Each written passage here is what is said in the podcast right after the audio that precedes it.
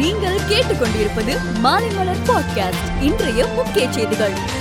பேரறிஞர் அண்ணாவின் ஐம்பத்தி மூணாவது நினைவு நாளையொட்டி திமுக தலைவர் மு க ஸ்டாலின் தலைமையில் பொதுச் செயலாளர் பொருளாளர் உள்ளிட்டோர் பிப்ரவரி மூணாம் தேதி அண்ணா நினைவிடத்தில் மலர் வளையம் வைத்து அஞ்சலி செலுத்துகிறார்கள். சென்னை மாநகராட்சியில் பெண்கள் வார்டு ஒதுக்கீடு எந்த அடிப்படையில் நடந்தது என்பது குறித்து விளக்கம் அளிக்க சென்னை ஹைகோர்ட் உத்தரவிட்டுள்ளது. போலீஸ் அதிகாரிகள் இடமாற்றத்திற்கு எதிராக அதிமுக தொடர்ந்த வழக்கை சென்னை உயர்நீதிமன்றம் தள்ளுபடி செய்துள்ளது. மேலும் அரசியல் காரணமாக தேர்தல் நடவடிக்கைகளில் தலையிடும் வகையில் தாக்கல் செய்யப்பட்ட இந்த வழக்கு பொதுநல வழக்கு அல்ல என்றும் தனிநபர் நல வழக்கு என்றும் நீதிபதிகள் கண்டனம் தெரிவித்துள்ளனர். கடற்கரைக்கு செல்வதற்கான தடை நீக்கப்பட்டதால் தமிழகத்தில் உள்ள கடற்கரைகளில் மக்கள் கூட்டம் கூட்டமாக குவிந்தனர். சென்னையில் மெரினா எலியட்ஸ் கடற்கரையில் குடும்பம் குடும்பமாக சென்று மக்கள் பொழுதை போக்கினர். டெபிட் கார்டு கிரெடிட் கார்டு மூலம் பொருட்களை வாங்குவது போல மெட்ரோ ரயிலிலும் பயணம் செய்யும் வசதி விரைவில் அறிமுகப்படுத்தப்பட உள்ளது ஜனவரி மாதத்தில் இருபத்தி ஐந்து லட்சத்தி பத்தொன்பதாயிரம் பேர் பயணம் செய்துள்ளனர் என மெட்ரோ நிர்வாகம் தெரிவித்துள்ளது. நீண்ட நாட்களுக்கு பிறகு தமிழகத்தில் முழுமையாக பள்ளிகள் இன்று திறக்கப்பட்ட நிலையில் மாணவ மாணவிகள் ஆர்வத்துடன் பள்ளிக்கு வருகை தந்தனர்.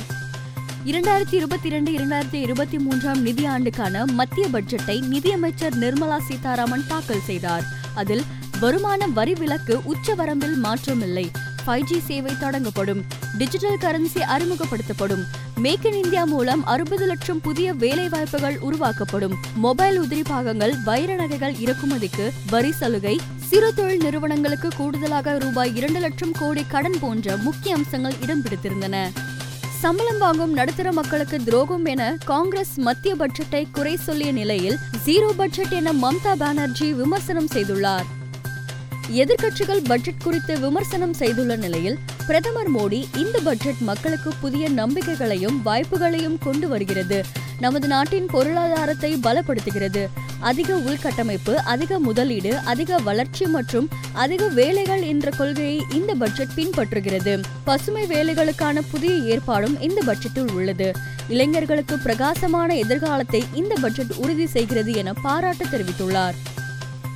ஐந்து மாநிலங்களிலும் விதிகளை மீறும் வேட்பாளர்கள் கட்சித் தலைவர்கள் மீது உடனுக்குடன் வழக்கு பதிவு செய்யப்படுகின்றன. அந்த வகையில் இதுவரை இருபத்தி மூன்றாயிரத்தி ஐநூறு வழக்குகள் பதிவு செய்யப்பட்டுள்ளது.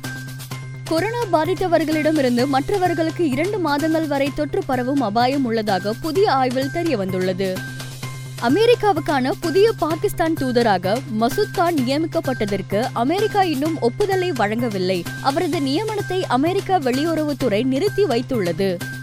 பெங்களூருவில் வருகிற பன்னிரண்டு மற்றும் பதிமூணாம் தேதிகளில் ஐபிஎல் மெகா ஏலம் நடைபெற இருக்கும் நிலையில் ஏலத்தில் இடம்பெறும் ஐநூத்தி தொண்ணூறு வீரர்கள் பட்டியல் வெளியிடப்பட்டுள்ளது.